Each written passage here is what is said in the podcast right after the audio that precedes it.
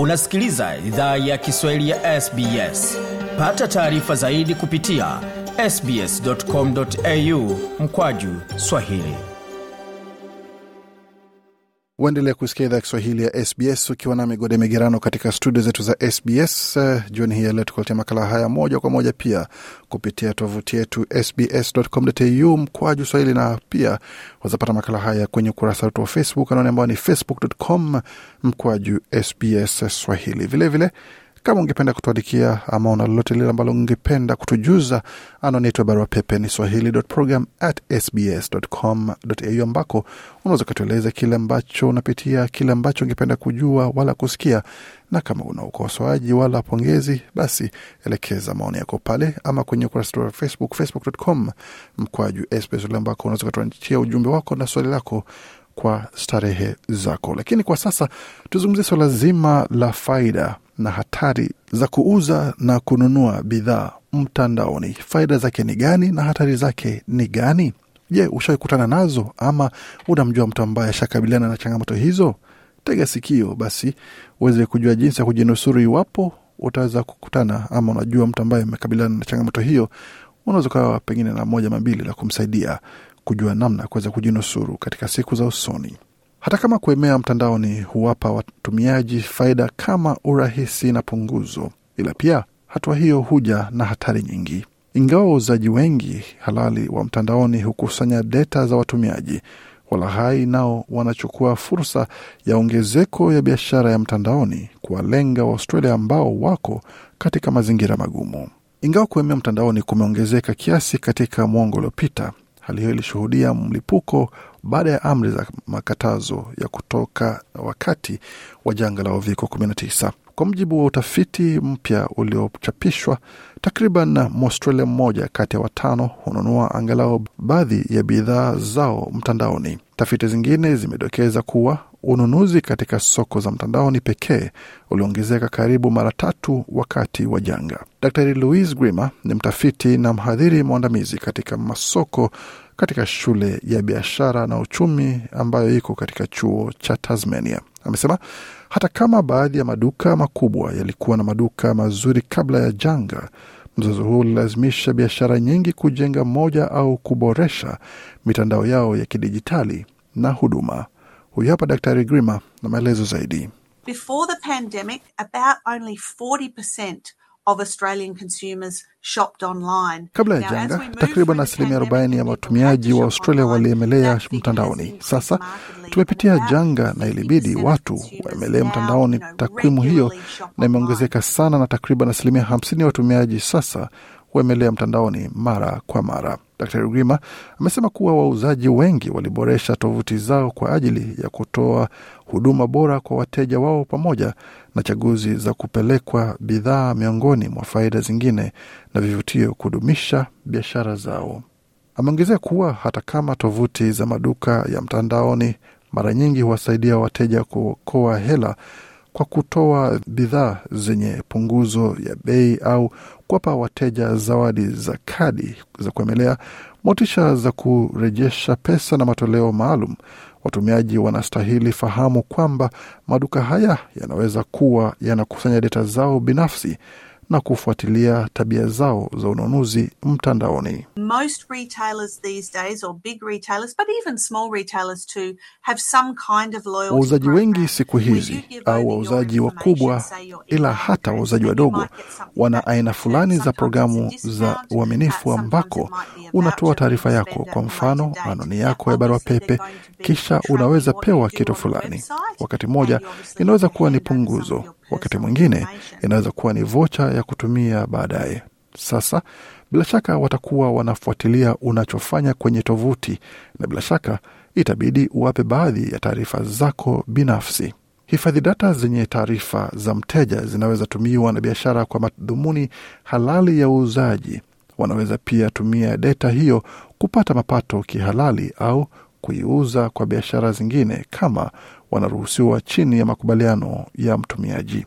Hata hivyo, taarifa hii inawavutia pia wahalifu wa mtandaoni na wadukuzi wanaotaka tumia data hiyo kwa faida yao binafsi, wakati taarifa binafsi zinaweza uzwa katika soko la magendo kwa faida. Hatari nyingine ya kuemea mtandaoni ni kukutana na soko bandia za mtandaoni ambazo zimefunguliwa na walaghai kwa ajili ya kuiba hela za watu au utambulisho wao. Delia Rickard ni naibu mwenyekiti wa tume ya ushindani na watumiaji ya Australia.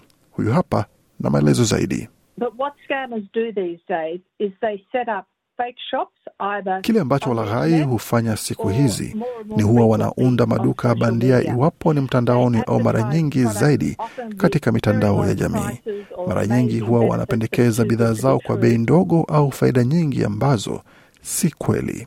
Bi amesema kwamba kama tovuti hiyo inakuuliza utumie mifumo ya malipo isiyo ya kawaida, kwa mfano kutuma hela mtandaoni, kutumia hela za kidijitali almaarufu cryptocurrency au vocha, kuna uwezekano ni ulaghai. Ameonya kuwa walaghai wa mtandaoni mara nyingi huiga kampuni za Australia kujenga uaminifu wao.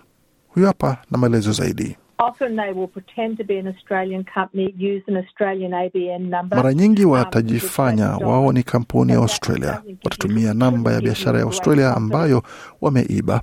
Hali hiyo haistahili kupa imani kubwa. Bi amewashauri wanaonunua bidhaa mtandaoni watembelee tovuti ya Scamwatch. Anwani kamili ni scamwatch.gov.au ili waweze jifahamisha na ulaghai wa kawaida wa mtandaoni, jinsi ya kuripoti au kupata msaada. Unaweza pata taarifa pia mtandaoni katika lugha tofauti.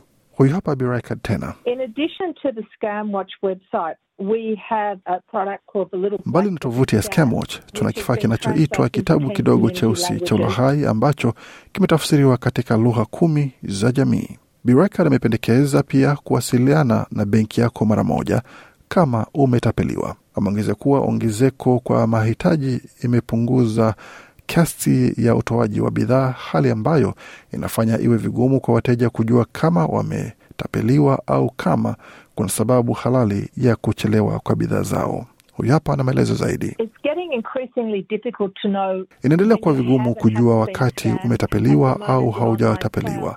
Kwa sasa, kupitia mauzo ya mtandaoni kwa sababu ya masuala ya ugavi, hii ina maana kuwa sote tunajaribu kuzoea vitu vikichukua muda mrefu kutufikia kuliko ilivyokuwa kabla. Na hiyo ndio tatizo, kwa sababu haraka unavyotambua kuwa umetapeliwa na unaeleza benki yako, ndivyo utaweza jilinda vizuri. Hata hivyo, Birekad ameongezea kuwa kesi nyingi za utapeli wa mtandaoni huundwa kupata taarifa binafsi, taarifa za utambulisho kama majina ya watu, umri na anwani.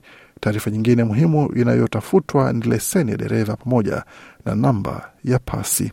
Utapeli huu hutumiwa mara nyingi kuiba utambulisho wa watu.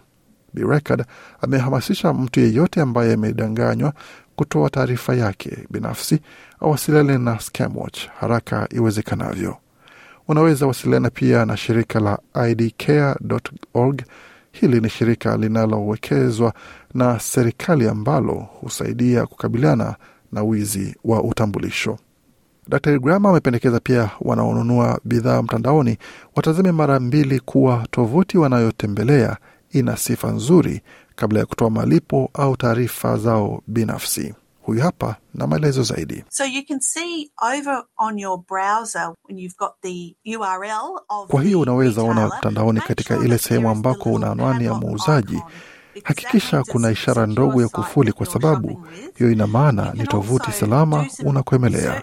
Unaweza fanya utafiti pia mtandaoni kuona kuwa ni tovuti inayojulikana na kuwa watu wengine wameemelea hapo na wamekuwa na uzoefu mzuri, na unaweza ona vitu kama tathmini na viwango vya bidhaa. Dr Grima amedokeza pia kuwa watu ambao ni wageni katika harakati ya kuemea mtandaoni washauriane na marafiki na jamaa wao ili wahakikishe kuwa duka la mtandaoni wanakoemelea linaaminika. Ingawa si lazima kuwasiliana na polisi, wakati mwingine kufanya hivyo kunaweza saidia, haswa kama mlaghai yuko nchini Australia. Tunatumai kwamba taarifa hii imekupa uelewa zaidi pamoja na mbinu za kuweza kujilinda pamoja na kusaidia wenzako iwapo watakumbwa na changamoto ya kutapeliwa mtandaoni wanapofanya shughuli zao pale. na iwapo unahitaji msaada zaidi, basi tembelea tovuti yetu ambako utapata maelezo zaidi. Na kwa mara nyingine, kama unahitaji msaada zaidi ama kujua mengi zaidi kuhusu jinsi ya kuweza kujilinda na kulinda wenzako, tembelea ile tovuti ambayo tulikupa kabla. Nitarudia tena, anwani ni scamwatch.gov.au ambako utapata maelezo zaidi pamoja na mbinu za kuweza kujilinda na kulinda wapendwa wako dhidi ya utapeli mtandaoni. Mengi zaidi kuhusu yale ambayo umesikia unaweza ukapata kwenye tovuti yetu anani ambayo ni sbs.com.au mkwaju Swahili. Makala yaliandaliwa na waandishi wetu Delis Paul na Gode Migerano. Hii ni idhaa Kiswahili ya SBS. Je, unataka kusikiliza taarifa zingine kama hizi? Sikiliza zilizorekodiwa kwenye Apple, Google, Spotify au popote pale unapozipata.